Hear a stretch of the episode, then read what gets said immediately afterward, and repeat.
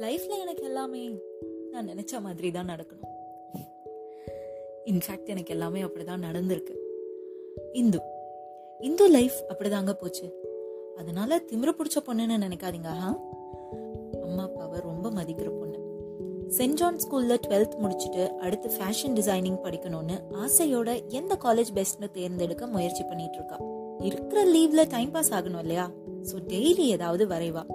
Hello hello வரைவேன் அப்படின்னதும் ஏதோ ரெண்டு மலை நடுவுல சூரியன் குடிசை வீடு வாத்து ரோடு காரு இந்த மாதிரி வரைவேன்னு நினைக்காதீங்க.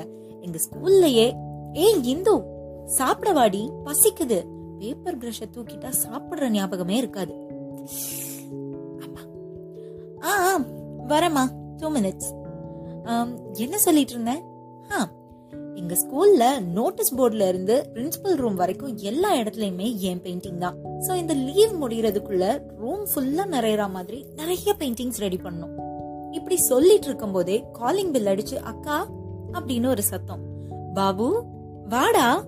என்ன புதுசா காலிங் பெல்லாம் அடிச்சிட்டு? நான் கூட வேற யாரோன்னு நினைச்சேன். உள்ளவா உள்ளவா இந்து யார் வந்திருக்கான்னு பாரு. ஐயோ இவனா. இந்த ஸ்னேக் பாபு எதுக்கு இப்ப வந்தான்? இந்த அம்மா வேற இவனுக்கு வரவேற்பு தான் குறைச்சு போச்சு. என் லீவ் விளங்கின மாதிரி தான் கடவுளே இந்த ஸ்னேக் பாபு யாரு? தெரிஞ்சுக்கலாம். நெக்ஸ்ட் எபிசோட் வர காத்துருங்க.